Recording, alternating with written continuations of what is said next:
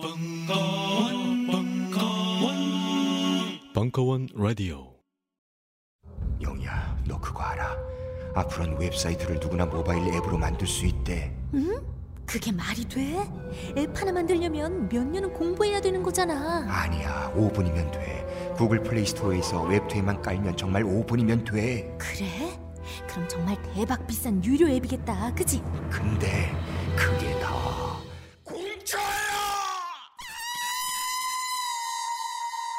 네, 그렇습니다. 아이비 솔루션이 납량 특집으로 제작한 충격의 무료 프로그램 웹투앱을 구글 플레이 스토어에서 검색해 보세요.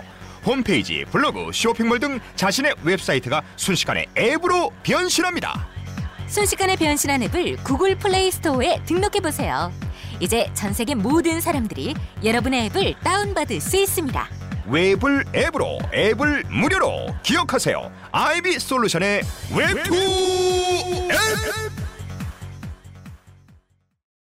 안녕하세요. 딴지마켓 조립 PC 판매 책임자 이경식입니다. 요즘 딴지에 걸려있는 제 사진 때문에 나름 유명이 되었는데요. 직접 용산 매장으로 찾아오시는 분들은 먼저 알아봐 주시고 배달을 갈 때에도 제 얼굴 보고 바로 열어주시더라고요. 요즘 저의 가장 큰 고민이 바로 이겁니다. 저도 사실 용산 용팔이었거든요. 파리를 날리다가도 호구 손님 하나 잡아서 눈탱이 치는 그 맛, 그 짜릿한 맛에 용팔이 짓을 하는 건데 제가 요즘 그걸 못하고 있습니다. 정말 아주 그냥 돌아버리겠다니까요. 그래서 결심했습니다. 이왕 이렇게 된 거 정말 정직하게 장사하자. 아니 정확히는 정직하게 장사할 수밖에 없습니다. 다 알아보시는데 말이죠. 은하계에서 가장 정직하고 가장 AS가 믿을 만한 조립 PC 전문 업체 컴스테이션의 졸라 유명한 이경식이었습니다. 이왕 이렇게 된 거 아예 제 휴대폰도 밝혀버리겠습니다. 011-892-5568 전화 주십시오. 제가 직접 받습니다. 감사합니다. 저희 컴스테이션은 조용한 형제들과 함께합니다.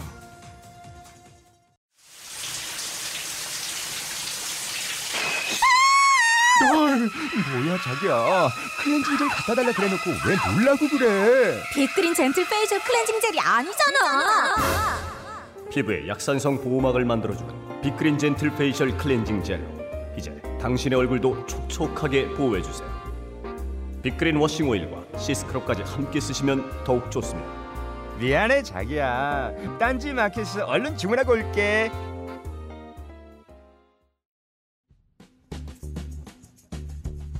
연희동 한 선생의 타로 특강. 왜 타로인가? 타로 속수비학. 일부.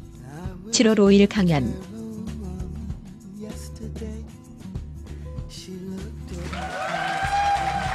안녕하세요. 연희도 한 선생입니다.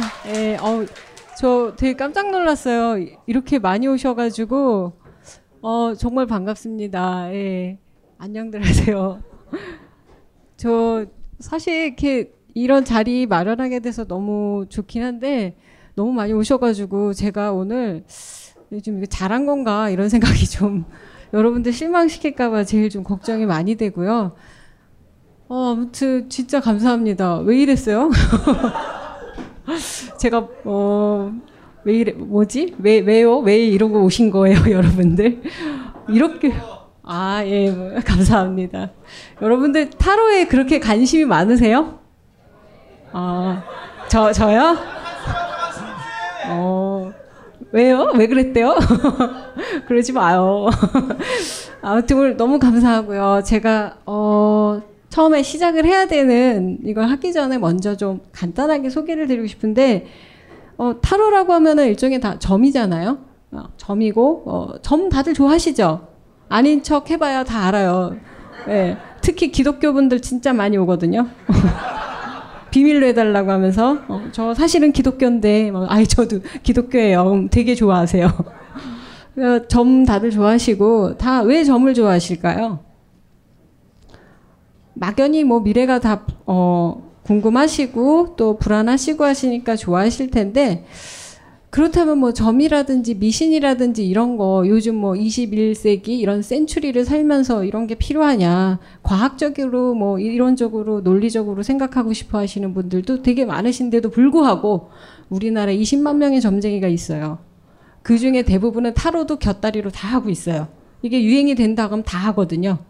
옛날에 그 유명한 무당이 있었는데 이 무당은 그 동네에서 되게 유명한 사람이었고 근데 선교사가 와가지고 무당한테 예수님을 믿어라. 그랬더니 이 사람이 누구냐? 그러니까 되게 용한 분이시다. 그러니까 어 그럼 알겠다. 그래서 부처님 옆에 예수님을 모시고 그분이 이제 6.25를 막 이렇게 겪으시면서 메가더 장군까지 옆에 같이 모시는 우리나라의 그 수용 능력이 뛰어난 그런 어떤 특질을 갖고 있어서 이 타로도 이렇게 많이 유행이 된 거라고는 생각을 해요. 그런데 왜 유난히 타로일까? 여러분들 사주나 명리학은 공부하기 더럽게 힘들죠? 저도 한문 때문에 포기했어요. 그 극자를 한문으로 도저히 못 쓰겠더라고요.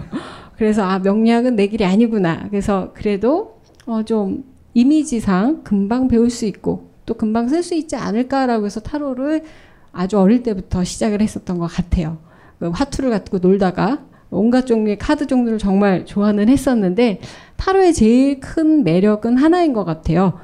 어떤 그림을 보여줬을 때 타로 카드를 보여줬을 때 이 사람도 나도 동시에 느끼게 하는 게 있어요. 명리학이나 사주나 뭐 다른 어떤 구성들은 그 상담자가 많은 걸 풀어서 얘기를 해야 되는데 동시에 커뮤니케이션을 할 수 있는 거 그러면서도 그거를 함께 공감할 수 있다는 점에서 타로가 상당히 매력이 있다고 생각하거든요. 근데 또 타로 다 배우려면 너무 바쁘죠. 요즘 같은 때. 또 관심 있으신 분은 나중에 다 배우시면 되는데 제가 오늘 얘기 드리고 싶은 거는 이 타로 속에서도 수비학이라고 해요. 여러분들 덧셈 다 하실 줄 아시죠? 오늘부터 사실 기밀인데 이게 영업상 비밀인데 여러분들 위해서 하나 아주 중대한 걸 깔 거예요. 자, 보시면 어, 파워포인트 죽이잖아요. 자, 어떤 사람의 생일이에요. 1970년 6월 6일. 대략 누군지 눈치 까셨죠? 네, 저예요. 6월 6일인데 제가 6시에 태어났어요. 엄마가 얼마나 싫어했겠어요. 기독교인인데. 별명이 오맨이었어요. 자, 이 생년월일을 제가 지금 중간중간에 덧셈 표시를 넣었는데 여러분들 다 핸드폰에 전자계산기가 있으실 거예요. 암산이 되시는 분도 전자계산기를 쓰세요. 은근히 어려워요. 자, 본인들의 생년월일을 다 이따구로 한번 더 해보세요. 1 더하기 9 더하기 7 더하기 빵 플러스 6 더하기 6은 저 다 했더니 29가 나와요. 자, 29까지 여러분들 한번 계산기로 열심히 한번 두들겨 보십시오. 이거 1분 안에 안 되면 문제 있는 거예요, 여러분들. 자, 나오나요? 두 자리나 한 자리가 나오시죠? 다 더했는데 한 자리가 나오시는 분 있으세요? 없죠? 네, 다 더했는데 두 자리까지는 나오죠.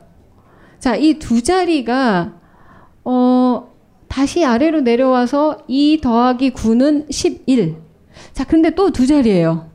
그래서 1 더하기 1. 그래서 2번. 즉, 하나의 싱글 디짓 번호가 나올 때까지 계속 더해 들어가시면 되세요. 자, 여러분들 쭉 더해 보시니까 한 자리 숫자가 나오시나요? 자, 그러면 이제부터 손을 한번 들어볼 거예요. 나는 1번이라는 숫자가 나왔다라고 생, 아시는 분, 손 한번 들어보시겠어요? 어, 1번. 좀 적죠? 음. 자, 2번. 오, 더 적어요. 2번. 예. 아직도 덧셈 중이세요? 어, 그럼, 문제 있는데. 계속 더 해야 되는데. 자, 3번. 음. 자, 4번. 예, 5번. 6번. 7번. 8번. 오, 8번이 좀 많은 것 같은 느낌 들죠? 이분들이 체력이 제일 좋아요. 9번. 예, 자, 자기의 번호를 아셨으면, 자, 이 방법은 이제 평생 죽을 때까지 쓰시게 되실 거예요. 이거 아주 무서운 거거든요. 왜냐면 이제 사람만 만나면, 야, 생년월일 대봐. 양력으로. 쭉 더하면, 나 너 몇 번이래. 그래서 그게 뭔데? 나도 몰라. 근데 느낌은 알겠어. 어. 이렇게 많은 분들을 만나다 보시면 본인들만의 작은 카테고리들이 생기실 텐데, 즉, 수비학이라고 아까 제가 얘기 드렸었잖아요. 타로를 설명하는 게 아니고 타로 설명하려면 78장이에요. 그 언제 한 장 한 장 다 설명을 하겠어요. 근데 저도 타로를 보긴 하는데 더 중요한 건 저는 사람들과 상담을 하면서 제일 먼저 하는 게 이 솔 카드라고 하는 솔 넘버, 이 single digit으로 나오는 번호를 먼저 찾아요. 그런 다음에 이분들께 얘기를 시작을 하는데 타로 카드 중에서도 왜 이 이거 영어 읽어지시나요? 예, numerology 조금은 음, 어려운 단어인 것 같은데 넘버라는 어, 영어의 어원이기도 해요. 그 로마 신화에는요 누메로스라는 여신이 있어요. 이 여신은 아이들이 이렇게 산수하고 셈하고 하는 걸 도와주는 여신이에요. 우리 어렸을 때 그 여신의 도움을 많이 못 받은 분들이 여기도 많으신 거 알아요. 저 역시도 그런 사람이어서 저도 수학이나 산수는 전혀 문외한이었습니다. 다 그렇잖아요. 학교 다닐 때 수학 선생님 때문에 다 소, 수학 포기하셨죠. 그때 그 선생님 때문에 그래서 저도 수학하고는 관계가 되게 멀다라고 생각했었는데 그건 우리가 생각하는 어떤 수학적인 아주 일부분일 뿐이고 진짜 수학적인 개념은 훨씬 더 큰 우리 주변에 존재하고 있는 게 있었다라는 거죠. 그래서 이 타로 카드 안에도 보면 여러분들 한 번은 다 보셨을 거예요. 타로 카드엔 숫자가 로마 숫자가 써 있어요. 그 숫자들이 바로 이 수비학에서 함께 통용되어 온 거고 타로 카드의 전반적인 구성을 만드는 거예요. 그렇기 때문에 이 수비학은 타로에서 사실은 뗄래야 뗄 수가 없고 그리고 이 수비학만 또 따로 떼서 우리가 이렇게 함께 소통하는데 쓰일 수 있다라는 것 때문에 오늘 제가 이 영업 비밀 중에서도 핵심이에요. 이거 알면 저도 이제 어떻게 될지 모르겠는데 일단은 여러분들한테 이거를 공개하고 싶었던 가장 큰 이유는 뭐냐면요. 어, 자기 인생에 있어서 너무너무 많은 고민들을 갖고 사시는데 우리 솔직히 말해서 언제까지 그렇게 상담을 받으려고 다닐 수 있는지 상담받는 것만으로 해결이 되는 것도 있지만 문제는 끊임없이 생기죠. 그럴 때 남한테 물어볼 수도 있고 상담 받으실 수도 있어요. 근데 제일 큰 문제는요, 사람이에요. 조직에 들어가도 가족한테도 친구, 애인, 어떠한 분야를 가도 우리가 제일 고민을 많이 하는 게 인간관계인데 인간이 어떤 존재인지 알고 싶잖아요. 근데 여러분들이 문제 해결을 할 때 내가 저 사람이 마음을 알면 내가 어떻게 해볼 수 있을 텐데 라고 생각은 하실 수 있어요. 근데 마음까지는 몰라도 저 사람이 생년월말하면 간단히 아이씨 쟤 저렇구나 라고 어느 정도는 좀 인지하고 들어갈 수 있는 거. 그러면서 그 사람들하고 한건 소통해 볼 수 있는 기회를 가져볼 수 있지 않을까. 물론 이렇게 제가 다 알려드리면 저는 영업적으로 문제가 많이 될 수도 있어요.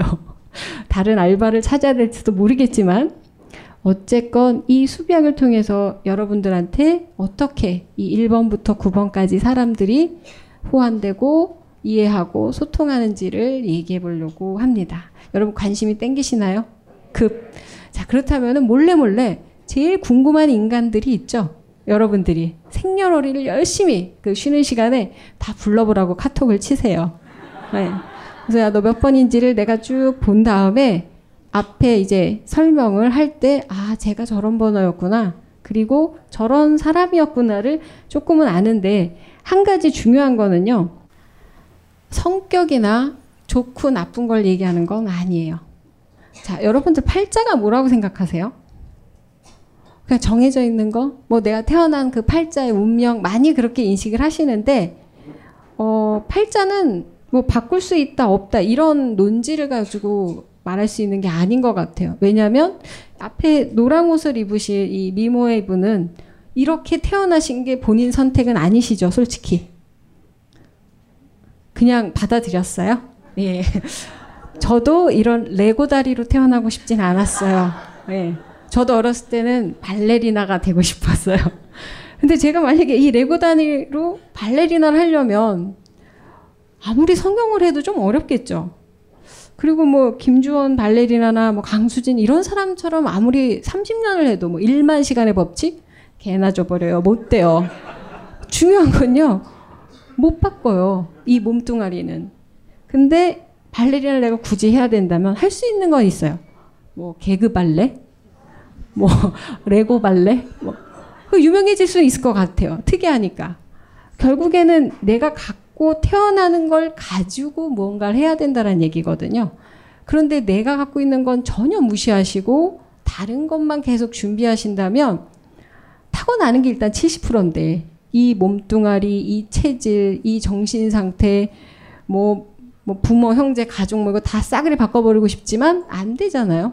이거를 먼저 받아들인 다음에 노력을 하면 70점부터 시작을 해요. 그럼 80점, 90점이 되는데 이거 버리고 시작하면 20점도 될라나 말라나 허송세월 할 수가 있다라는 거죠. 그런 의미에서 제가 어, 이 수비학을 했을 때는 나에 대해서 좀 알아보자. 근데 나에 대해서 알기 위해서는 거울이 필요해요. 어떤 거울이냐면 인간들, 사람들, 관계라는 거울이 필요하거든요.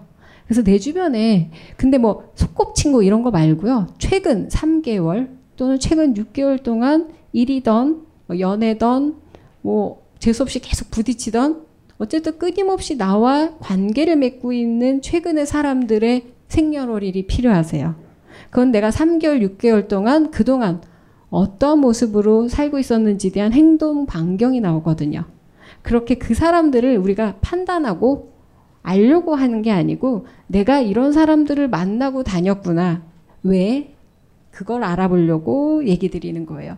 그러니까 뭐 이렇게 하시다 보면은 근데 이제 어쩔 수가 없이 야 1번은 이렇대 2번은 누구래 하면서 얘기를 하게 되는데 그건 역시도 재밌는 현상이니까 그냥 즐기세요. 근데 그걸로 고정만 하지만 않으시면 될 것 같아요.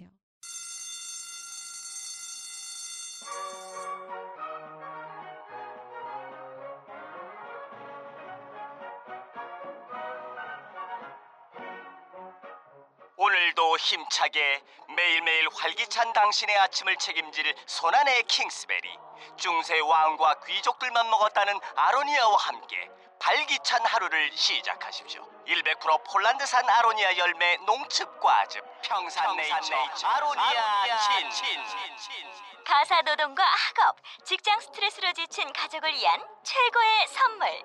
한국에서 구라파의 맛과 향을 덤으로 느낄 수 있습니다. 우리 가족의 건강은 아로니아가 챙겨줘요. 100% 폴란드산 아로니아 열매 농축 과즙. 평산네이처 아로니아 친 보다 자세한 사항은 딴지마켓에서 확인하실 수 있습니다.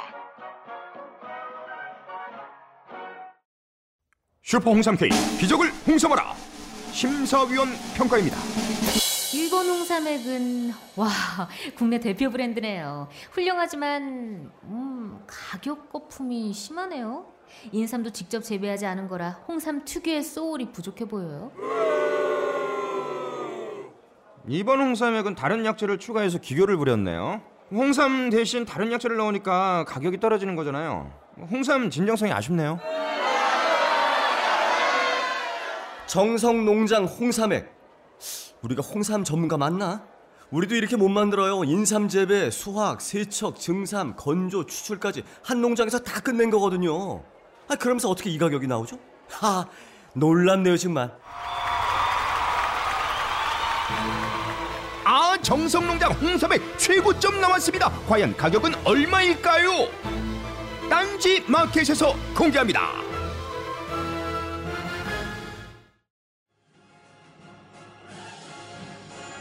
심리계의 오야붕 황상민의 집단 상담소 WPI 워크샵 7월 일정이 드디어 오픈되었습니다.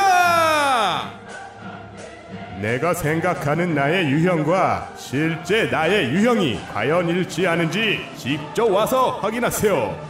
자세한 사항은 공지를 확인하세요. 이번 워크숍도 무료 방청 가능하십니다. 자, 왜 이거에 보면 what is soul card? 예. 왜 soul card냐? 어, 타로에서는 사람을 네 가지로 어, 구분을 해요. 우리 몸은 네 가지 요소로 구성이 되어 있는데 첫 번째 일단 이 네 가지 요소를 다 뭐라고 비유를 했냐면요. 마차에 비유를 했어요. 어떤 마차냐면요. 자, 마차가 있으려면 일단 차가 있어야겠죠. 그 차 자체가 사람이 타는 그 마차는 바로 우리의 physically 육체를 의미를 해요. 근데 이 마차를 끌고 가는 말이 있어야겠죠. 이 말이 의미하는 건 바로 우리의 emotion, 감정, 감성이에요. 자, 말하고 마차만 있어도 일단 굴러가는데 아무 문제가 없는데 어떻게 될까요? 뭐 아무대로 지 배고픈 대로 꼴리는 대로 가다가 마차가 상하겠죠. 그래서 우리가 욕망대로 움직이면 당장은 되게 좋을지 모르겠지만 육체가 망가지는. 제가 요즘 열심히 다이어트를 하고 있어요. 왜냐면 너무 욕망대로 살다 보니까 무릎이 아파오기 시작해요. 그래서 조금 건강을 생각을 하고 있는데 그런 것처럼 두 가지만 있어도 사람 움직이는 거 아무 문제 없는데 제대로 사는 건 아니죠. 자, 그래서 마부가 필요해요. 자, 이 마부가 우리를 컨트롤하는 컨트롤 타워라고 해서 이성적인 사고 그리고 willing 의지라고 얘기를 해요. 자, 마부도 있고 마차도 있고 뭐차 자체도 있으니까 이제 다 됐어요. 그럼 끝난 게 아니라는 거죠. 어, 이제 홍대 같은데 금요일 밤에 가면 택시가 쫙 서 있어요. 가까운 거리 안 태워주는. 근데 그 택시들은 다 누구를 기다리죠? 손님을 기다리죠. 이 우리가 타고난 이 몸과 감정과 이성도 누굴 기다리고 있냐면 우리한테 적정한 곳으로 옮겨다 줄 꿈, 영혼, 이런 이상적인 것들을 기다리고 있다라는 거죠. 그래서 이 네 가지 요소가 갖춰졌을 때 바로 우리는 인간으로서 작동하기 시작하는 거죠. 그냥 몸체만 있는 게 아니고 행선지가 필요해요. 근데 그 행선지는 그냥 마, 마부가 오늘 좀 홍대 가볼까? 여의도 갈까? 그게 아니고 손님이 들어와서 어디 갑시다라고 한다라는 거죠. 그게 우리가 영적인 부분을 얘기하기 때문에 제일 중요한 핵심이 바로 솔카드. 우리 그 마차에 태우는 분들이 바로 우리가 타고 있는 생년월일 통해서 나온 솔카드를 의미를 해요. 그래서 여기서 솔 넘버라는 이름으로도 많이 알려져 있긴 하지만 사실은 저는 솔 카드라고 얘기를 많이 하는 게 어, 그냥 넘버로만 얘기하면은 뭐 재미가 없잖아요. 타로 카드는 아주 많은 상징을 담은 한 장한 장의 아름다운 카드들이 있어서 우리도 아, 내 솔 넘버가 뭐 2번이래 그럼 2번 하면 끝나는 게 아니고 2번에 해당되는 그 카드와 함께 함께 스토리텔링을 만들어 보실 수가 있어요. 그래서 솔 카드라고 얘기를 어, 제가 합니다. 그 다음 보시면요. 자, 이게 뭐죠? 동그라미죠. 네. 이제부터 중요한 얘기가 시작이 돼요. 우리가 수비학이라고 했을 때 수는 사실은 제 스승은 피타고라스예요. 왜냐하면 수비학의 창시자시고 어, 뭐 창시자라고 하기는 뭐하지만 가장 큰 학파를 이루면서 수비학을 널리 전파하신 공헌을 가지신 분이시죠. 자, 수비학은 1 더하기 1은 이런 산수적 개념인 그런 매스매티적 개념이 있고 사실은 이거는 아주 일부의 우리 일상에서 쓰는 실용적인 개념이고요. 진정한 개념은 이 수들이 어디서 나왔을까요? 1은 어디서 나오고 2는 3은 5, 6, 7, 8, 9는 어디서 나왔을까? 이게 다 자연 속에서 나온 거거든요. 그래서 첫 번째 1이라고 하는 거. 이 1이라는 개념이 바로 이 동그라미예요. 원. 씨앗이라고도 해요. 자, 왜 이 사람들, 고대 사람들은 씨앗이나 원을 보면서 1이라고 느꼈냐면은 이 동그라미에서 느껴지는 여러분들의 느낌은 뭔가요? 많은 사람들은 동그라미를 어렸을 때 우리 낙서할 때 제일 많이 그린 게 동그라미예요. 우리 인체적으로 무언가 그리기 시작하고 무언가 나타나기 시작할 때 가장 안전하고 완벽한 도형이 바로 동그라미, 이 서클인데요. 이 서클에는 원주율이라는 게 있죠. 그 원주율은 자, 원은 크던 작든 완벽한 모양을 갖추고 있어요. 크기는 달라질 수 있지만 삐뚤어지지 않는다라는 거죠. 이걸 이 원리를 이용한 게 맨홀 뚜껑이에요. 삼각형, 사각형, 오각형 다 똑같이 만들어도 어느 한 변의 각 때문에 빠지게 돼 있어요. 근데 원은 어디로 우리가 굴려도 맨홀 바닥에 떨어지지 않습니다. 즉 동그라미는 완벽한 자기 방어적 그리고 완벽한 자기 자신을 나타내요. 그래서 이 동그라미, 서클 이것들이 바로 전체를 품은 씨앗이라고 해요. 자, 씨는 딱 봤을 때 죽었는지 살았는지 알 수가 없어요. 근데 이거는 물을 주고 적정한 환경을 주면 싹이 나고 열매까지 맺고 제크와 콩나무도 될 수가 있어요. 그런데 그냥 콩나물이 될 수도 있고 결국에 이 씨앗에 무엇을, 무엇이 품어졌는지 모르지만 어마어마한 가능성과 잠재력이 숨어 있었기 때문에 이 원과 통일되어 있는 씨앗을 같이 얘기를 한 거죠. 즉 전체를 품은 씨앗. 자, 1이라는 숫자, 숫자가 아니고 이제 단어로 얘기를 할게요. 모나드. 어. 이게 바로 1의 원래 이름이에요. 여러분들이 이런 어, 벙커 이 해화동에 오셔가지고 그리스어를 배우게 되는 예, 초유의 사태가 벌어지고 있죠. 자, 모나드는 단일성, 통일성, 주기성, 효율성, 창의성. 일단은 약간 느낌이 어, 좀 심플하다. 뭔가 꽉 차 있다.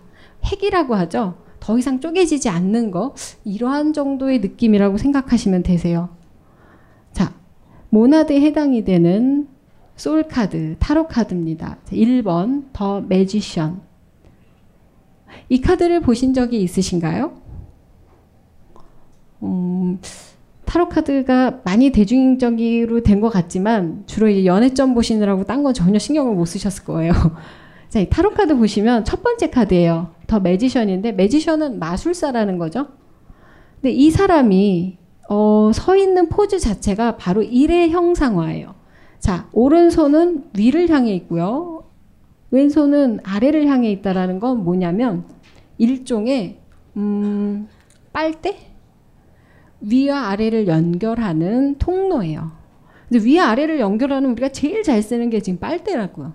뭘 빨고 그 들어갈 때 근데 그 빨대 안에 동시에 두 개, 세 개가 들어가는 적이 없죠. 항상 하나가 들어가죠. 그래서 빨대는 이런 통과하는 통로를 의미하는 건 서클을 쭉 이어보시면 빨대가 돼요. 이 안에는 오로지 하나만이 들어갈 수가 있어요. 그래서 이 빨대가 사실 그 안에 물이 들어가면 수도관, 기름이 들어가면 송요관, 피가 들어가면 혈관이에요. 관이라고 하거든요. 이 1번. 자, 아까 본인 소울 넘버가 1번이었다라고 하시는 분 손 들어보세요. 예. 자, 이분들, 어, 요 앞에 많이 계시네요.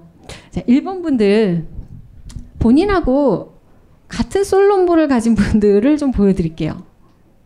스티브 잡스, 안철수, 이명박, 헤밍웨이, 조희연. 자, 뭐 싫은 사람도 있고 좋은 사람도 있어요. 제가 이거 일부러 고르느라고 되게 힘들었어요. 제 번호엔 다 좋은 사람만 있어요. 1번에 보면 자 스티브 잡스, 예 안철수, 이명박, 해밍웨이, 조희연 더 많은 분들이 아 신동엽도 있어요. 예. 자 근데 이 사람들을 쭉 이렇게 보니까 일단 느낌이 어떠세요? 어떤 느낌이 드신다고요?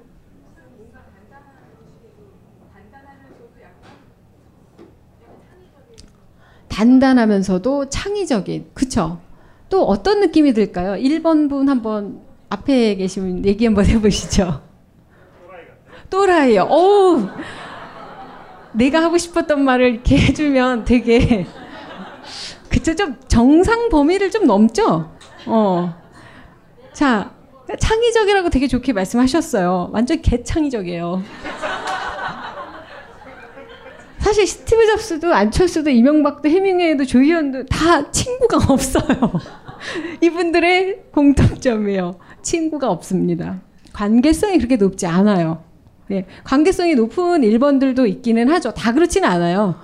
근데 관계성이 높은 분들은 그게 1일 때예요.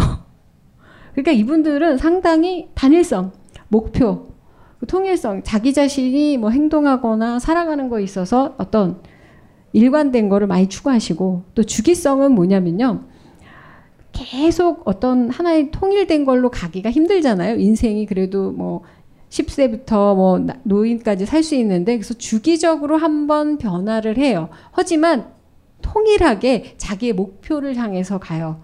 스티브 잡스도 본인의 시대에 뭐 맥을 만드면서 애플까지 갔었던 주기가 있었고 안철수도 의사였던 주기 거기다가 어 또 뭐죠?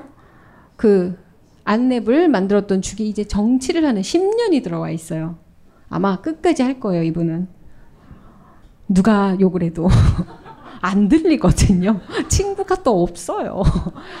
자, 이명박 씨. 예, 땅 파다가 정치까지 그리고 4대강까지 진짜 밀고 나가죠. 4대강 못 막는다고 얘기했어요. 예언했어요. 왜냐하면 이런 분들은 못 막아요. 해밍웨이, 어, 그냥 지 꼴린 대로 살다가 자살했어요. 그 유명세를 어, 탔음에도 불구하고 성격이 되게 괴팍했다라는 그런 뭐 야사도 있죠. 자 조희연 씨, 야 이번에 제일 극적인 승리를 거두신 분 아닌가요? 네, 끝까지 머리 밑들고 간 거죠. 어떻게든 해내는 사람들 이런 분들은 상당히 빨리 빨리 이 목적을 달성할 수 있는 통로가 있기 때문에 효율성이 있으신 거예요. 번잡하게 뭐 이것저것 안 하신다라는 거죠. 여기 일본 분들이 이것저것 기웃기웃 번잡하게 하고 계신다면 잘못 살고 계시는 게 맞아요. 일단 이런 부분들이 1만 시간의 법칙은 좀 적용해 볼 필요가 있어요. 네, 한 문물을 팔아. 그러다가 답하면 다른 물을 파도 되는데 일단은 좀 파고 들어가야 되지 않을까. 바로 그 파고 들어가면서 생기는 게 창의성이에요. 창의성 하면은 막 이것저것 생각하는 거라고 생각하시는데요. 저는 창의성은 아무거라도 하다 보면 생기는 게 창의성이라고 생각하거든요. 그러니까 다양한 어떤 아티스틱한 창의성을 생각하시면 안 되세요. 그래서 이 1번 카드를 보시면요. 이 남자 앞에 테이블이 있죠. 이 테이블 위에 네 가지의 어, 아이템이 올려져 있어요. 컵도 있고 펜타클이라고 하는 돈처럼 보이는 것도 있고 막대기, 칼도 있어요. 자, 이 네 가지는 뭐냐면 어떤 거든 잡아도 되는 돌상 같은 거예요. 자, 여러분들이 적성 이것처럼 참 병신 같은 말이 없어요. 그 저희도 조카가 넷인데 적성 때문에 저한테 가끔 새언니가 아닌 척하면서 물어봐요. 미술이 맞나? 막 이러면서 예능이 될까? 막 이렇게 돈도 안 내고 물어보는데 결국엔 적성이라는 건 얘가 이걸 하면은 잘할 수 있느냐 없느냐를 말하는 건데 요즘 부모님들은 자식에 대한 적성을 얘기할 때 이걸 하면 성공을 하느냐 말하느냐 성공도 필요 없다. 밥벌이가 되느냐 말하냐. 자 밥벌이가 되든 성공이 하려면 일단 계속 할 수 있어야 되잖아요. 근데 애가 게을러 터졌는데 의사를 시킬 수도 없는 거고 아침잠이 너무 많은데 뭐 새벽같이 일어나야 되는 일을 시킬 수도 없는 거고 일단 뭘 지속 가능하게 할 수 있는 걸 먼저 시켜야 밥벌이도 되든 아니면 그 자리에서 뭐 승진이라도 어부지라도 하던 할 수 있는 거거든요. 그래서 적성이라는 거에 얘기를 할 때 이 사람이 갖고 태어난 어떤 조건들이 어느 자리에 놨을 때 되도록 오래 할 수 있는지를 보시는 게 제일 중요하세요. 근데 이런 분들은 그게 필요가 없어요. 앉으면 자기 땅이에요. 그래서 이 위에 테이블에 있는 것들을 뭐든 하나 나 컴퓨터 할래? 그럼 컴퓨터 계속 하시든지. 그래서 좀 본인만의 독창적인 전문성을 가지시는 게 사실은 제일 좋은데 그건 다 엉덩이 힘 때문이에요. 그 끈기를 가지시는 거. 그게 이분들의 가장 큰 매력이자 강점이라고 할 수 있죠. 근데 이분은 머리 위에 좀 특이한 게 달려 있죠. 저게 어 무한대라는 그 띠예요. 근데 1번에 이 무한대 띠가 있는데 뒤로 가시다 보면은 또 한 사람 이 머리에 띠가 있는 사람이 있어요. 근데 그 이유는 뭐냐면 이 사람은 이제 무한대의 시작을 의미하는 거예요. 가장 작은 숫자지만 가장 강하고 단단하고 통일되어 있는 이 1번이라는 숫자가 어떻게 진화되는지 그 전체가 수비학이라고 보시면 되죠.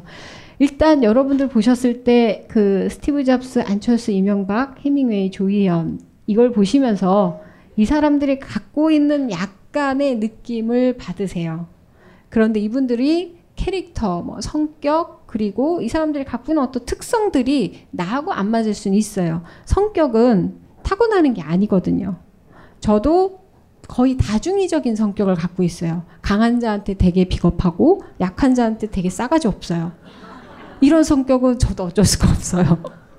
그래서 어, 나는 비겁한가? 난 너무 찌질한가? 그런 거 고민해봤자 소용없어요. 왜 어떻게 해요? 자연스럽게 그냥 무릎이 꿇어지는 걸.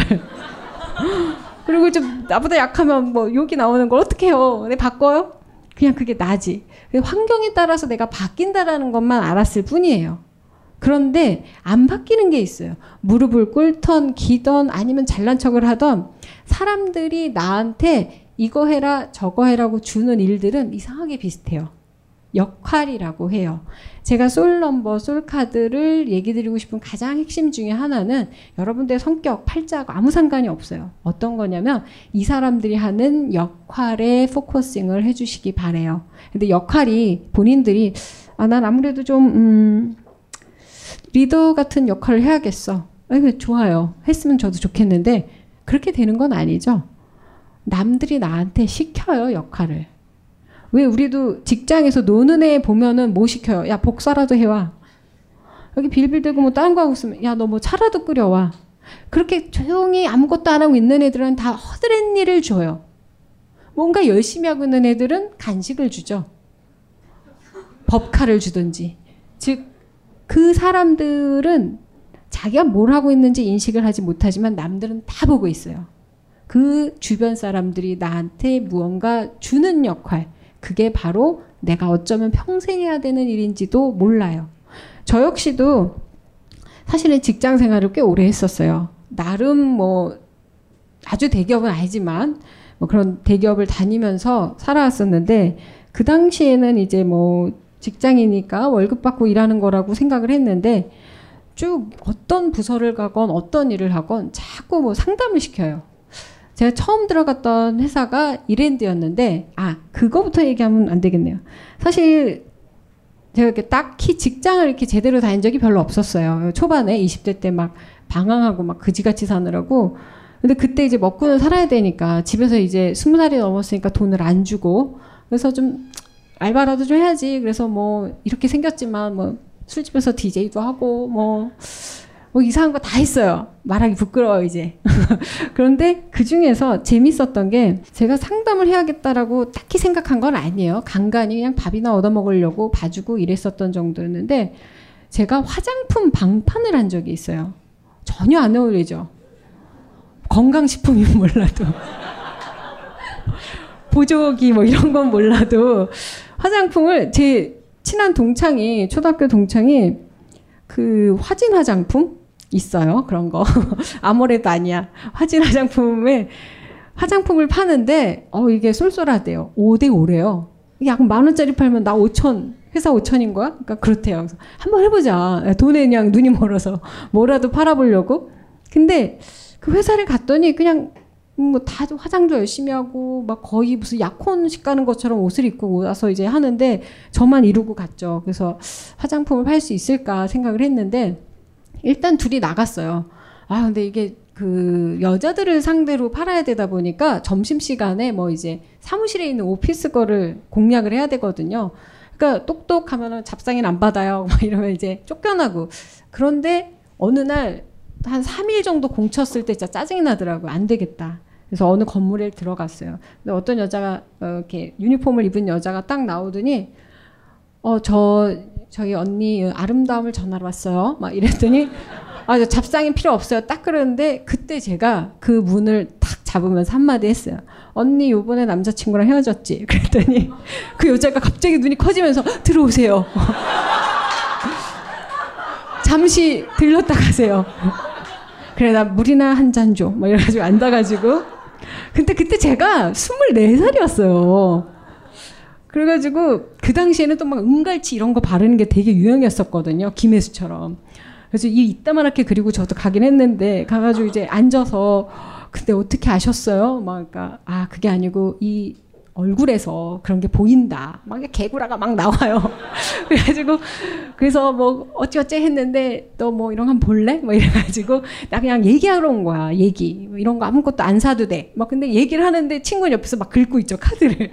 그래서 화장품을 연락 팔고 이 기쁜 소식을 그 여자가 혼자만 알았겠어요. 2층, 3층 모든 여직원들을 불러서 어, 다 모았어요. 그래가지고 점심시간을 아주 어, 대화의 장을 열고 다음번에 다시 오겠다. 미처 못한 애들 번호표 받고 그래가지고 그, 그 건물만 뽕빠를 냈어요. 아무튼 다른 그 회사의 여자들까지 다 와서 타로 이렇게 겸 상담 겸 그 피부까지 인생이 잘 되려면 얼굴이 예뻐야죠. 그쵸?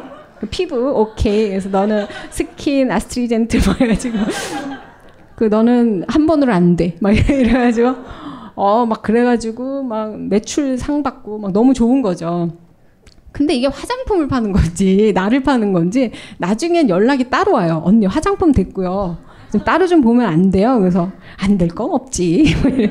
왜냐하면 자본이 안 들잖아요. 그래서 그렇게 한둘 시작을 했는데 그럴 때도 어, 딱히 점을 본다 이런 거보다는 정말 많은 사람들이 얘기를 하고 싶어 하더라고요.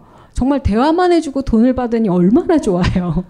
그렇게 막 열심히 돈을 벌고 열심히 아니지만 돈이 막 들어와요. 어떻게 했어요? 쉽게 들어온 돈은 쉽게 나가죠. 예. 포카 쳤어요. 날렸어요. 친구는 지금 어디 갔는지 모르겠어요. 그래서 좀 아, 좌절을 하고 그래서 아 내가 안 좋은 어떤 수단으로 돈을 벌어서 그런가? 아 너무 패가망신했다. 이래가지고 좀 자중을 하고 나도 이제 적정한 돈을 벌자. 그래서 직장에 딱 들어갔어요. 들어갔는데. 스마트폰의 바이블. 벙커원 어플이 대폭 업그레이드 되었습니다. 강좌 및 강의별 결제 기능 탑재 멤버십 회원이 아니라도 벙커원 동영상들을 골라볼 수 있는 혁신. 바로 확인해 보세요. 각종 사회비리와 거짓말에 처절한 똥침을 날려온 딴지일보가 마켓을 열었습니다. 기자들이 검증해 믿을 수 있는 상품들을 은하계 최저가로 판매하여 명랑한 소비문화 창달에 이바지할 딴지마켓. 이제 신뢰를 쇼핑하세요. 주소는 마켓.딴지.com 들어갔는데 저는 처음에 이제 이랜드 들어가면은 뭐 그냥 어, 뭐 외식 사업이니까 일단 뭐 피자는 많이 먹겠네 이러고 들어갔는데 거기서도 프랜차이즈 안에 사장님 상담을 하고 거기 직원들 교육을 하고 뭐 샘플링이 돼서 거기서 상담을 하고 막 계속 계속 씨부리는 일을 해요. 그래서 그냥 아 어쩔 수 없다. 근데 너무 피곤한 거죠. 그러다가 또 좀 쉬는데 제가 또 했던 직업 중에 하나가 또 영어 개인 교사가 있어요. 엉망진창이에요. 그분들은 왜 나한테 영어 배웠는지 모르겠어요. 근데 그건 역시도 또 대화를 하고 고민을 들어주다가 어, 영어는 그냥 표면적인 이유였을 뿐. 또 이렇게 대화를 하고 그다가 또 아 이러면 안 되지 좀 세상에 또 한 자리를 차지하려면 직장에 들어가야지 하고 해서 또 이제 외식 사업에 또 들어갔어요 TGI라고 들어갔는데 저는 점장이 돼서 비자가 나오면 미국으로 뜨려고 그랬어요. 이 나라에서 살고 싶지 않다. 그렇게 생각을 하고 비자 때문에 들어갔는데 고객센터로 가래요. 네? 어디요? 고객? 그래서 거기서도 어 거의 콜센 그 그런 데는요 고객센터로 가면 저 혼자예요 전화 받고 complain하고 뭐 온라인 다 해야 돼요 근데 전화에 complain을 너무 많이 받으니까 진짜 뭐 이렇게 밥 처먹고 그렇게 화가 나는지 뭐 욕을 욕을 이렇게 해대고. 그래서 너무 스트레스가 많아서 제가 아직도 한쪽 귀가 안 들려요 잘. 그때 이 이어폰 끼고 스트레스성인 것 같아요. 이 안에 뭐 문제도 생기고. 근데 너무 화는 나는데 또 할 만은 해요. 딴 건 못 하겠더라고요. 그래서 다른 건 몰라도 제가 근태도 나빴고 뭐 자세도 안 좋았고 뭐 출석률 뭐지 회사도 가끔 땡땡이 치고 해도 안 잘렸었던 가장 큰 이유는 제 부서를 아무도 하고 싶어 하지 않았어요. 제가 휴가라도 가면 난리가 났어요. 쟤는 그냥 냅둬라. 그래서 저는 어쨌든 할 만은 한데 어 상담 뭐 complain 이렇게 뭐 내가 받는 게 뭐 이렇게 힘들진 않았거든요. 근데 중요한 건 나는 마케팅 부서에 가면은 어 그 마케터들 막 이렇게 멋있게 파일 들고 뭐 미팅도 나가고 뭐 이렇게 홍보도 하고 뭐 이벤트 하고 뭐 이런 거 되게 꿈꿨거든요. 그래서 막 옷도 샀는데 근데 상담을 시켜서 나갈 일이 없어요. 어 근데 좀 되게 좌절이었는데 그러고 나서 다른 직장 다른 일을 계속 하면서도 항상 나한테 주어졌던 일 제가 결코 하려고 했었던 일은 아니에요. 인상은 이렇게 좋지만 성격이 딱 좋지 않았어요. 그래서 인간관계가 그렇게 좋은 편도 아니었었고 더더욱이나 사람 만나는 게 그렇게 즐겁진 않았거든요. 왜냐하면 사람이 저를 만나면 이야기를 하기 시작해요. 막 떠들어요. 그러면서 꼭 이런 말을 해요. 내가 왜 이런 얘기까지 하지? 누가 하랬냐? 근데 계속 얘기가 나와요. 그래서 사람들이 저한테 계속해서 요청한 것들이 제 경력이 돼 버렸어요. 그래서 여러분들 중에서도 내가 좋아하는 일, 싫어하는 일의 문제가 아니고 남들이 자꾸 나한테 하라고 하는 일의 퀄리티와 그 내면에 어떠한 요청이 있는지를 세부적으로 보실 필요가 있다라는 거죠. 그런 의미에서 1번은 어떠한 역할을 많이 부여받냐면 아무 역할을 부여받질 않아요. 이 사람들이 누구 말 듣습니까? 안 듣는 사람들이죠. 뭐라고 뭐라고 말을 해도 절대 안 들어요. 물론 절대 듣는 척은 할 때도 있어요. 근데 결국엔 자기 뜻대로 가는 사람이시기 때문에 이분들한테 테이블 위에 저 사원소가 들어가 있는 이유는 빨리 픽업하세요. 내가 어떤 길로 갈지 그리고 그 길을 통해서 내가 다른 거 다 신경 쓰지 않고 한번 가보겠다라고 하는 이 의지 단일화된 내 마음과 통일된 마음으로 내가 몇 줄까지 하겠다 어느 만큼까지 하겠다라는 목적을 갖고 빠른 시간 안에 할 수 있는 효율성 그게 바로 본인들이 해내실 수 있는 창의적인 삶이라고 생각을 해요. 일본 분들 이해가 가시나요? 넘버원? 예. 실례지만 지금 하시는 일이 예? 연구원 계속 하셔야겠네요. 딱인데요. 크게 변동도 없고 예. 대신 연구원으로서 하시면서 한 내가 10년, 12년 했다라고 하면 한번 크게 트랜스폼을 하실 수 있도록 계속 꿈꾸세요. 1번 분들은 그 꿈이 보여야 계속 끝까지 가실 수 있어요. 1번만 너무 썰을 풀었죠? 자, 그럼 대망의 2번으로. 자, 2번. 자, 아까 똑같은 원이죠? 이 원이 갈라집니다. 이 모양 어디서 많이 보지 않았어요, 여자분들? 뭐죠? 샤넬이죠? 샤넬이 뭘 알았어요? 바로 이게 여성성의 상징. 두 개의 원이 아니고요. 하나에서 분리된 원인데 바로 요 가운데 요 묘하게 생긴 여기 있죠. 약간 조개같이 생긴 이게 여자의 자궁을 의미해요. 우리는 모두 어머니 여기서 태어났어요. 즉 생산 직전의 단계 첫 번째 원이 1 남성성적인 게 있다면 이건 여성적인 거죠. 자 여기서 요만큼만 자른 게 샤넬이에요. 이 안에서 무수한 가방들이 나와요. 저도 어릴 때는 몰랐지만 이걸 공부하면서 어, 샤넬이 난년이네. 뭘 알았는데? 그러니까 우리가 이제 밑도 끝도 없이 거기서 헤어나올 수가 없는 거죠. 남자들이 겨, 들으면 경기를 하는 샤넬이지만 여자로서는 보기만 해도 흐뭇한 저 안에서 이제 새로운 것이 나오기 전에 자 2번은 이 우주적 개념에 있어서 분리를 의미를 해요. 통일된 데서 쪼개지기 시작했다라는 거죠. 이미 쪼개졌다라는 것서부터 2번의 팔자가 느껴지죠. 2번이셨던 분들 손 들어보세요. 예, 예, 예. 음, 손 안 드신 분도 있는 것 같아요. 둘이 추는 춤이에요. 자, 춤을 혼자 추는 거 말고 아무튼 1번은 혼자 쳐요. 막 쳐요. 누가 뭐래도. 그러다가 그게 장르가 될 수는 있어요. 둘이 추는 춤은요, 재밌게도 요즘 제가 댄싱 난 진짜 열심히 보거든요. 어, 나 같은 몸매가 나가서 춤을 추더라고요. 저도 춤을 추고 싶었는데. 자, 이 둘이 추는 춤은 남녀든 뭐 남남 여녀든 춤을 출 때 붙었다 떨어졌다 붙었다 떨어졌다 하는 행동의 사실은 가장 큰 반복이라고 보시면 되세요. 붙었다 떨어졌다 떨어졌다 붙었다. 자, 이게 춤 중에서도 뭐냐면요. 이 안에서 분리되고 싶은 너무너무 갈, 갈망과 그러면서도 다시 회귀되고 싶은 갈등을 의미를 해요. 자, 그렇다면 2번은 일단 두 개의 머리를 갖고 태어나겠죠. 여기에 안전하고 싶어. 근데 또 나가고 싶어. 나가 있으면 또 돌아가고 싶어. 그렇다면 이런 분들은 한 직장에 오래 있을 수 있을까요? 2번 다시 한번 손 들어보세요. 네. 2번 분들은 그 마음의 갈등을 밖으로 보이지 않으려고 어마어마하게 노력을 해요. 그래서 겉은 일단 다 착해 보여요. 근데 커밍아웃을 좀 하셔야 사는 게 필요하실 수가 있어요. 2번 카드를 같이 보시게요.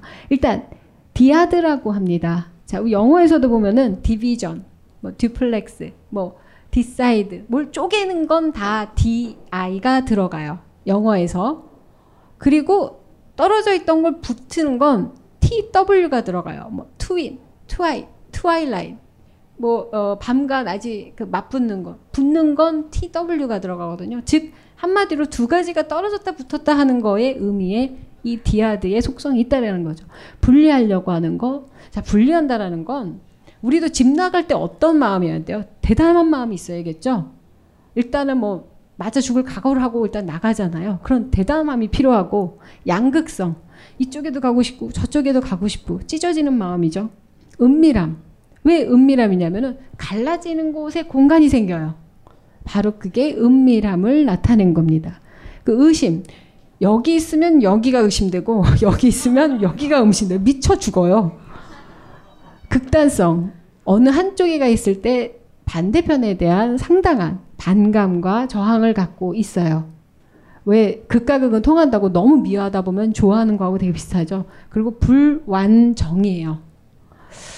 이게 참 되게 어, 어 잘못 썼어요 보니까 불안 불안전 정이 아니고 불완전은 뭐냐면 불완전 연속 그러죠.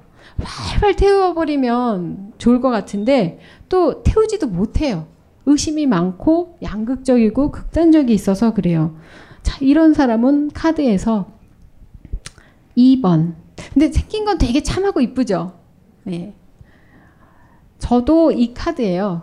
어, 그래서 이 카드에 대해서 좀 연구를 많이 했는데, 일단 아까 1번의 Magician은 서 있었잖아요? 서 있었는데, 이번에 이 여사제 카드, 이 The High Priest라는 건 여사제, 고대의 신전에서 그 예언을 하셨던 그런 분이세요. 근데 이 여사제는 일단 앉아 있어요. 뭐예요? 게으르다라는 얘기예요. 일단 움직이는 게 딱 싫은 사람들. 에너지가 그렇게 막 에너지릭하지 않아요. 에너지가 막 넘칠 때는 오로지 하나요. 극단적으로 갈 때. 그런데 이 여자 어, 보시면은 달이 보이죠. 달은 여러 가지 모양을 갖추고 있어요. 그래서 이 분리되는 거 그러면서도 다시 원래 동그란 도, 보름달로 돌아가는 모습 다시 또 보름달이 싫어 이러고 금음달로 가요. 그러다가 또 보름달로 가요. 이 미친 짓을 우주에서 평생을 하고 있어요. 바로 달의 속성하고 비슷한 거. 그래서 그 우주의 많은 원리들을 보고 어, 옛날 그리스 로마 그런 철학자들은 아 이것이 디아드이다라고 얘기를 했죠. 여기에 관련된 사람 오바마, 빌 클린턴, 재클린 케이 오나시스, 모차르트, 마돈나, 배용준, 장동건, 전두환. 여기서 쓰러지죠. 저희 옆, 옆 동네 사세요. 처음에 되게 좋은 사람만 넣었다가 한 방이 있어요. 근데 이 사람들 느낌을 보니까 또 어떻던가요? 이번 남자분 아까 하얀 셔츠 입으신 분이요. 예, 예. 이 사람들 느낌은 어떠세요? 방방 뜨는 것 같아요. 뭐 이렇게 아까 1번하고는 또 컬러가 되게 다르죠. 2번 분들은 일단은 이분들이 강직해 보이거나 뭐 확실해 보이거나 그리고 어 뭐 성깔이 있어 보이지는 않아요. 무언가 상당히 평화적으로는 보여요. 근데 아래 이 전두환 분은 조금 이분도 상당히 평화를 사랑했을 거예요. 돈을 사랑하고 그리고 주변 사람들도 사랑하고 아임 제너러스하고 살았겠죠. 어, 제 번호에 이분 말고도 되게 끔찍한 분들도 많은데 일단은 보호 차원에서 이 정도로 했고 어, 오바마와 빌 클린턴 같은 경우는 미국의 대통령인데 다른 뭐 부시라든지 뭐 다른 역대 대통령과는 좀, 좀 칼라가 다른 분들이에요. 항상 오바마는 최초의 흑인 대통령이에요. 자, 거기다가 빌 클린턴은 그, 어, 공화당에 맞서서 상당히 진보적인. 근데 여기에 케네디까지 있으면 완성 맞춤이었을 텐데 그분은 지금 딴 데 가 계시거든요. 자, 결국엔 이 사람들은 개혁적인 요소, 혁신적인 요소, 그리고 이상적인 요소를 가지고 있어요. 마돈나도 뭐 처음엔 창녀였다가 성녀가 되잖아 왔다 갔다 하잖아요. 상당히 그 극간을 다니면서 자신의 정체성을 찾는 게 이분들에 있어서는 어떤 큰 혁신이 되실 수 있죠. 모차르트 기구하긴 했지만 무언가 이 사람 같은 경우에는 진짜 난 사람이죠.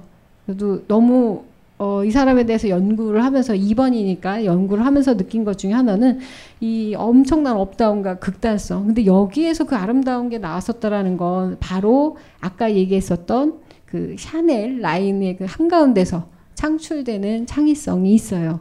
즉 1번이 나타내는 창의성하고는 다른 고통 속에서 나오는 창의성이라는 거죠. 극단을 왔다 갔다 한 사람들만이 할 수 있는 거. 자, 배용준 씨 배우였지만 지금은 뭐 기업가죠. 그러면서 많은 부분에 있어서 뭐 창조적인 역할을 하고 싶어 해요. 장동건 씨, 예, 되게 착하게 생기고 잘생기신 이분도 어, 배우로서는 아직 흥행몰이는 아직 못하고 있지만 이번희 씨라는 거. 자, 여기서 약간 좋은 예, 나쁜 예를 들 텐데 남자 입원 분들은요 이 얘기를 꼭 들으셔야 돼요. 여기에 남자 이 뭐지 샘플들 중에 장동건 씨 같은 경우가 참 착하신 분이거든요. 착해요. 착해. 그 다음 뭐지?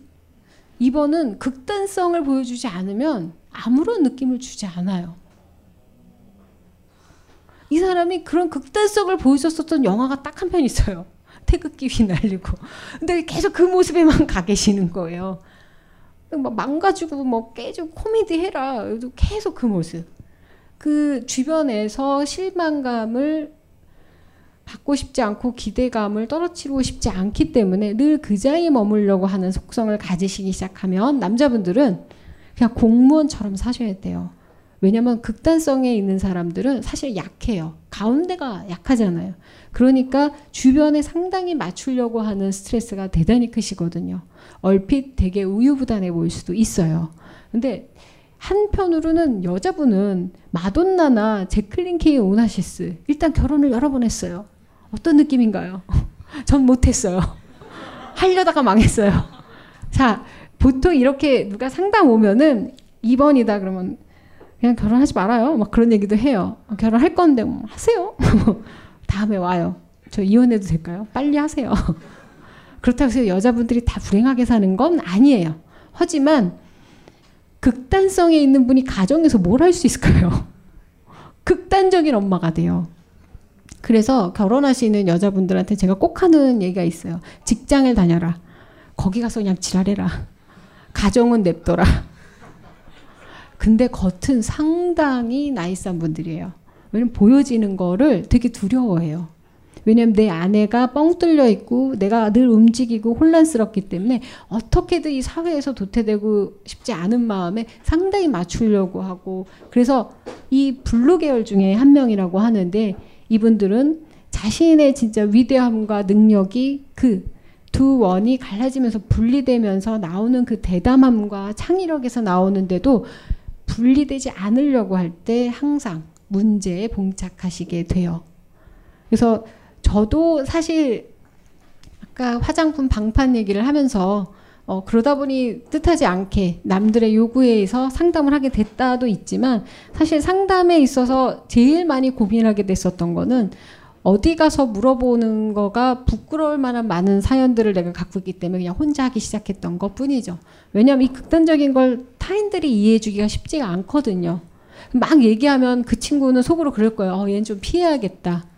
좀 무서운데? 뭐 이럴 수도 있기 때문에 그래서 저 혼자서 소위 말하는 자기 팔자를 열심히 공부를 해서 어떤 인간인가 찾아보는 과정에서 아, 이번 여자들이 처음에는 저도 어리니까 그냥 결혼을 팔자 아닌가 뭐 남자하고 안 맞나 뭐 이런 쪽으로 간단하게 생각했는데 그런 어떤 자잘한 우리 삶에 있어서 선택과 관련되어 있는 문제가 아니라 제일 큰 개념으로 자신의 인생을 보셔야 된다라는 거죠. 그래서 친구분들한테 이렇게 계산하시다 2번 나오면 야 결혼 때려쳐 막 이러지 마시고 잘 살고 계신 분은 두시고 단지 이분들이 진짜 삶의 보람과 의미와 가치를 느끼는 건 나의 극단성에서 오는 새로운 면이라는 거예요. 그리고 이런 분들만이 세상에 새로운 모습을 또 보여주실 수가 있어요. 그래서 저는 이번 분들 사실 어.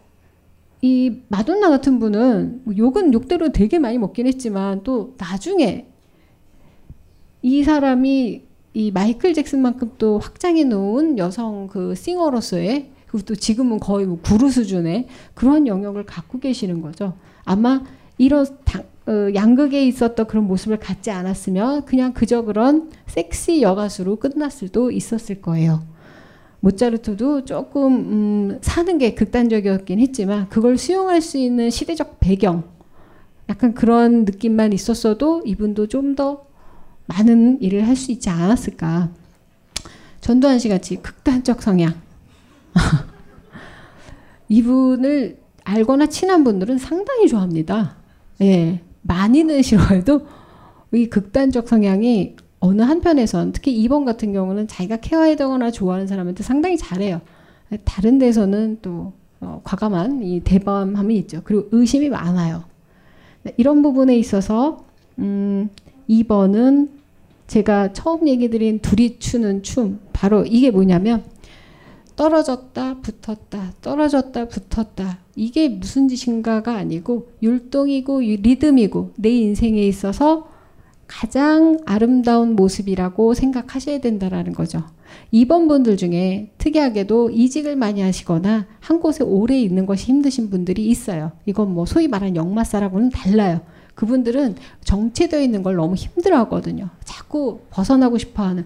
대담함만 발휘되면 되는데 요즘같이 살기 힘들 때 다 때려치고 나갈 수는 없는 거거든요. 그럼 극단적인 거는 극단성이 아니세요. 그거는 그냥 어, 똘끼고 그런 거 말고 내 안에서 찾는 극단적인 면에 어디에 탈출구가 있을지를 꼭 고민을 해보시면 좋으실 것 같아요. 저 역시도 어, 2번이라는 성격 결함 때문에 많은 어려움을 겪었었는데 특히 조직에서 화합이 되기가 되게 힘들었어요. 잘 따라가는 것 같다가도 틀어요. 이건 아닌 것 같아. 또 뛰쳐나와요. 또 들어가. 또 잘 따라가는 것 같은데 또 틀어요. 왜 안정되지 못하냐는 소리를 평생을 들었어요.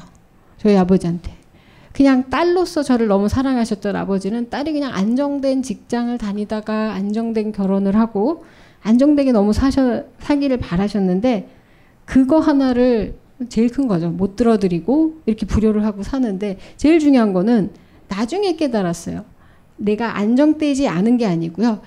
붙었다 떨어졌다 춤을 추듯이 이렇게 움직이는 게 내 인생의 가장 안정된 삶이라는 거. 불안한 게 저한테는 현실이고 그 불안이 나한테는 계속 이렇게 가면 안정적인 거 아닌가요?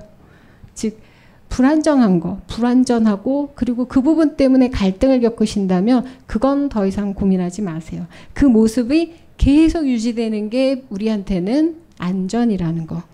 그게 제가 2번 분들한테 많이 해드리고 싶은 얘기 중이에요.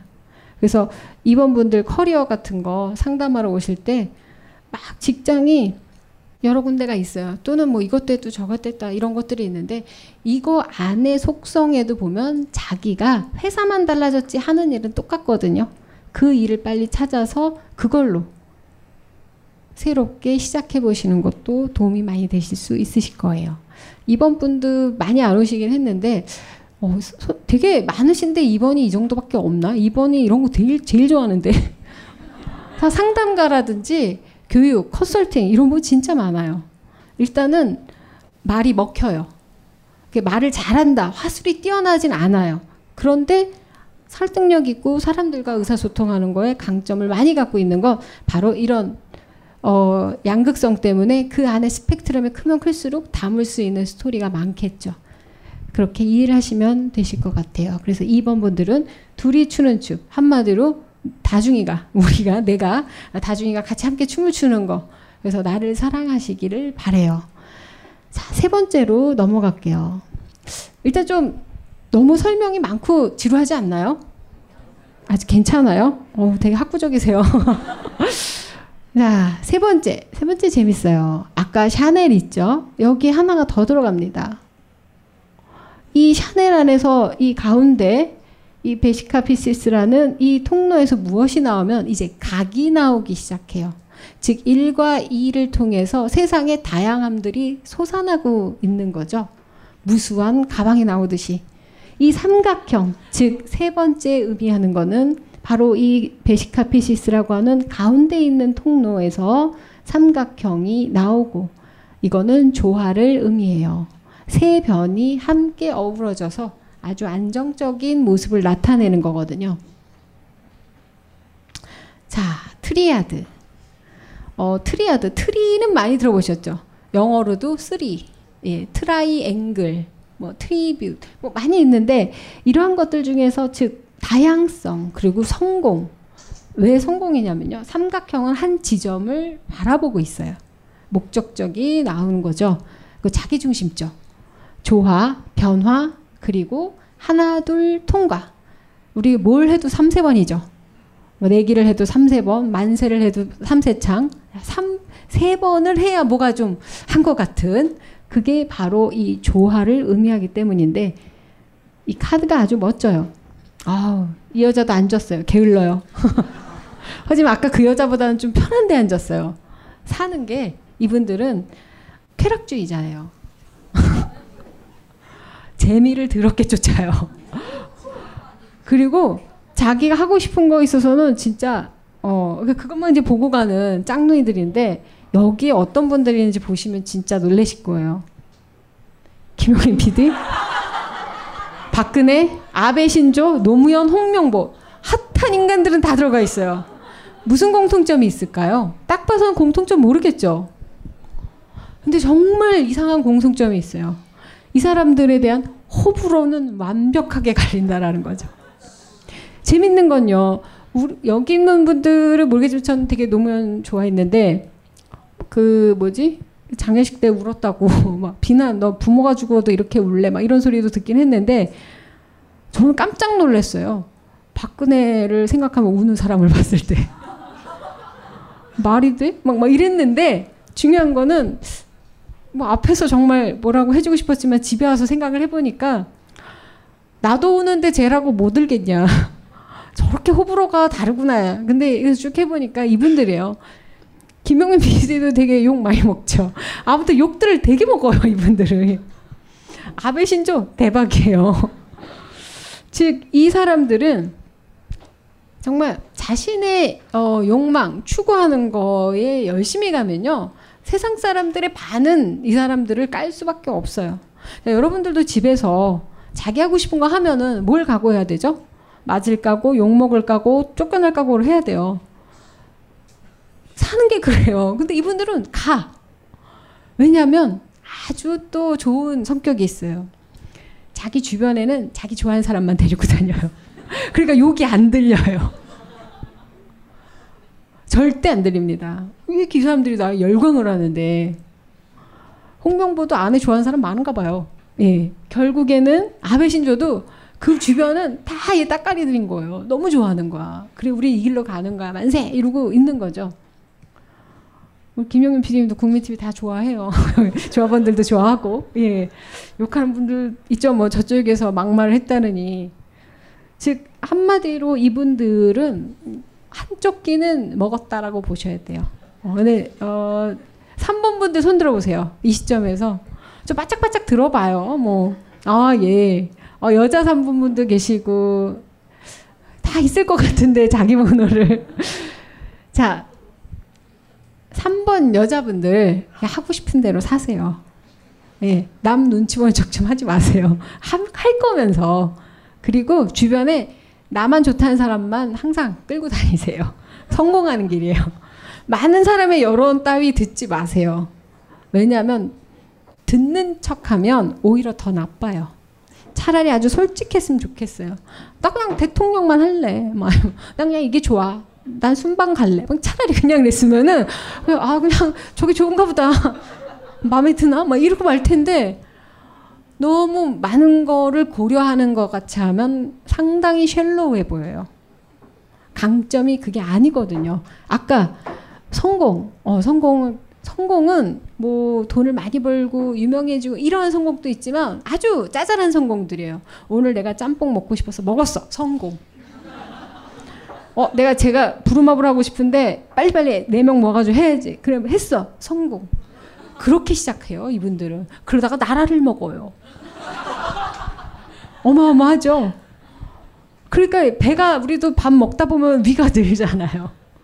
상당한 욕망 덩어리라는 거죠. 그런데 그 힘들이 거칠고 너무 무슨 회친 바로 그냥 날로 나오는 생선같이 너무 그냥 피가 툭툭 흘려 있는 어떤 그런 생생한 느낌이지만 그걸 당할 자들이 없어요. 하겠다는데 나 이거 먹을래. 그럼 뭐, 건강에 나빠. 나 먹을 거야. 먹어라. 씨 먹어. 뭐 먹고 좋대는데 어떻게 하겠어요? 즉 자기중심적인 게 이 사람들의 성공의 길을 가는 거죠. 그래서 3번 분들이 되게 의외로 소심한 구석이 있는 게 뭐냐면 너무 난 짬뽕이 먹고 싶은데 그날 짜장 먹으면 체합니다. 짬뽕 꼭 드셔야 돼요. 그건 양복 아니에요. 자기중심적인 게 우리는 다 나쁘다고 생각하는데요. 이분들한테는 죽을 병일 수도 있어요. 그렇게 못 살면. 사람은 살려야죠. 그래서 저는 주변에 3번 친구가 뭐 있으면 하세요. 뭐 따라가요. 그리고 내가 오늘 중국집 아니면 그냥 안 만나도 쿨해요. 나 다음에 난 짬뽕 먹을래. 어 그래. 그럼 딴 사람이랑 가요. 그 서운해도 마세요. 그 욕망을 채워야 나를 사랑하니까. 그리고 여자분들 중에는 이 자기중심적이라는 게 어, 뭐 이기적이고 이런 거보다 내가 할 수 있다라는 의지력이 상당히 강한 거예요. 여자분들 중에 이과는 평강공주가 의외로 많아요. 내가 남자 키우리라. 어, 불쌍한 사람들 좋아하는 여자들도 많아요. 왜냐하면 내가 능력이 있거든. 그 능력이 뭐 경제력 뭐 이런 게 아니고 내가 품을 수 있는 배가 일단 커요. 이걸 품을 수 있다라고 생각하기 때문에 이 사람들은 이 자기중심적인 것 같지만 상당히 조화로운 모습을 보이는 이유 중에 하나는 포용력도 있다라는 거죠. 그리고 변화무쌍한 거, 욕망이니까. 욕망은 끊임없이 변하니까. 그리고 하나둘 통과라고 얘기 드린 건 뭐냐면요. 이 3이라고 하는 숫자의 가장 아름다운 건 뭐냐면 많다라는 거예요. 무언가가. 그래서 어떤 원시인 집단은 숫자를 셀 때 하나, 둘, 많이 이렇게 센대요. 너무 아름답지 않아요? 나 하나, 너 하나, 남은 건 뭐지? 많이. 필요가 없어요. 그러니까 그렇게 욕심쟁이는 아닐 수도 있는데 여기서 많이라는 거는 아주 다양한 의미를 포함하고 있거든요. 그리고 하나랑 두 개만 있으면 되는데 그 다음에 잉여가 있다라는 거는 한마디로 이걸로 우리 뭘 할까? 창조의 시작, 놀이의 시작이에요. 이 사람들은 끊임없이 그러한 부분에서 정말 무언가 재밌는 거에 또는 무언가 내가 할 수 있는 거에 대해서 그러한 능력치를 많이 갖고 있는 거죠. 그런데 제가 아래 3, 세번이라고 쓴 게 뭐냐면요. 음, 유난히 그 3자로 끝나는 게 되게 많죠. 아침, 점심, 저녁, 아침밥, 점심밥, 저녁밥, 그리고 3, 뭐, 만세 삼창, 뭐, 여러 번 먹을 때, 그리고 뭐, 가위바위보. 자, 이런 것들 우리가 어, 뭘 해도 이렇게 하나, 둘, 셋 해서 세 번째 이렇게 마무리되는 거. 뭐, 네 개를 해도 한 번, 두 번으로 하면 야, 3세 파는 가야지. 이럴 때 이 세 개는 뭐냐면요. 세 번까지 했으면 넉넉하다. 충분하다라는 의미예요. 그래서 3번들은 이 어느 정도 자기의 포만감, 그리고 만족감을 얻을 때까지 움직이는 분이시고 약간 뭐 다이어트 해야지고 조금 드시고 뭐 이런 거보다는 자기가 정말 원하는 거, 정말 필요로 하는 거, 내가 이 욕망을 채우기 위해서 무엇이 필요한지에 대해서 아주 세심하고 면밀하게 관찰하실 필요가 있어요. 안 그러면 엉뚱한 거 처먹어요. 그럴 때 무슨 일이 일어나요? 많은 사람이 피해를 입어요. 그건 욕심이에요. 욕심은 욕심인데 어떤 욕심을 부려야 되냐면 내가 소화할 수 있는 거, 내가 이거 먹으면 안 되는 건 먹으면 안 돼요. 그래서 나 하나 너 하나 이 많이는 우리가 뭘 해볼까라는 아주 창조 경제적인 생각인데 그거를 다 처먹으려고 하면 안 되는 거죠. 뚱뚱한 사람들도 많아요. 그리고 이분들한테 이 가장 큰 변화라는 건 우리가 뭐 욕망은 뭐 끊임없이 움직이는 거고 사랑도 움직이는 건데 그 변화의 색이 약간 어떤 느낌이냐면요. 발전적 느낌의 변화라기보다는 자기 모습을 잘 바꿔요. 욕망에 의해서. 나 이번에는 뭔가 좀 뭐 sexy look 할래. 그러면 그쪽도 잘 바꾸고 이번에는 좀 뭐 country 스타일, 뭐 layered 뭐 바꾸는 거를 되게 좋아하고 그러한 변화 속에서 자기의 정체성을 발견하시는 분이기도 하죠. 그래서 이분이 한 스타일로 계속 계시는 거 빨주노초 파란복 옷 색깔만 바꿔가지고 군복을 입고 어, 나름의 다양성과 변화를 추구하고 계시는 거예요. 네, 여러분들 그 박근혜 대통령의 옷 갖고 뭐라 그러지 마세요. 그 한정된 그 옷 안에서 색깔만 바꾸는 거면 얼마나 짜증나겠어요. 불쌍하더라고요. 예. 그 머리를 계속 고수하고 있는 거 정말 인내심이 필요할 거라고 생각해요. 자, 이 부분에서 보셨을 때 3번의 그림의 가장 재밌는 부분은 뭐냐면요. 이 여자는 옷이 좀 헐렁해요. 거기다가 되게 편한 자세로 앉아 있고 주변에는 온갖 곡식과 자연, 뭐 시내도 흐르고 자, 한마디로 이 대지의 여신 같은 풍모를 풍겨요. 근데 대지의 여신은 여신인데 그냥 여신이지 대지는 갖고 있지 않아요. 뭔가를 소유한 게 아니고 날씨 같은 존재예요. 봄, 여름, 가을, 같이 어떤 날씨 같은 존재고 사람들한테 많은 영향력과 따뜻함을 줄 수도 있고 아주 차가움을 줄 수도 있고 그리고 자기가 갖고 있는 걸 베풀 수도 있어요. 즉, 나 하나, 너 하나 남은 이거는 누군가 없는 사람한테 주는 삶을 하시면은 정말 행복하고 많은 사람들한테 정말 어머니처럼 또는 명예로운 사람이 될 수 있는데 이걸 나누지 않는 3번들은 인생에 그렇게 희망이 없다라고 보셔야 되세요. 그래서 3번들은 또 넉넉해요. 여자치고 술도 잘 사고 밥도 잘 사는 사람도 많아요. 그런데 한 곳에만 너무 꽂혀서 그거밖에 보지 못하면 다양성을 못 가진다면 그 힘은 많은 사람들한테 상당히 민폐를 주실 수도 있어요. 예를 들어 연애를 하는데 이 사람은 다양한 사람을 만나면서 자기 역량을 쉐어할 필요가 있는데 남자한테만 꽂혀서 살면 남자 망가집니다. 왜냐하면 힘도 좋아요. 거기다가 집 착도 강해요. 이 사람하고 계속 놀아야 된다라고 한다면 상대방은 어떻겠어요? 영화는 얘랑 보고 밥은 얘랑 먹고 이렇게 좀 다양하게 살아야 되는데 그 몰빵을 하려는 거.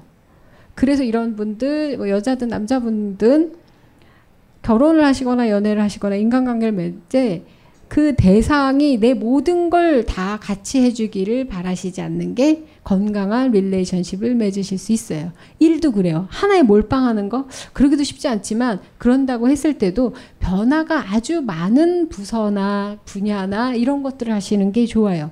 금방 진력이 나고 진력이 날 때 특징이 뭐냐면 짜증을 내요. 그러니까 계속 변화할 수 있는 것들을 추구하시는 게 이분들한테는 가장 좋은 방법이시겠죠. 어, 지금 거의 이제 1시간 17분, 20분 정도를 했는데요. 여러분 좀 힘드시죠? 들으시기. 괜찮아요? 어?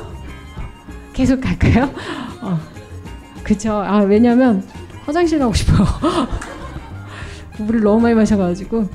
그리고 이 3번까지 했는데 사실 뒤에 남은 게 생각해보니까 4번, 5번, 6번, 7번, 8번, 9번 어쨌든 다 듣고 가셔야 되잖아요.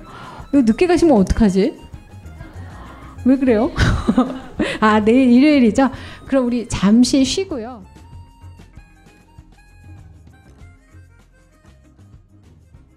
벙커원, 벙커원, 벙커원 라디오.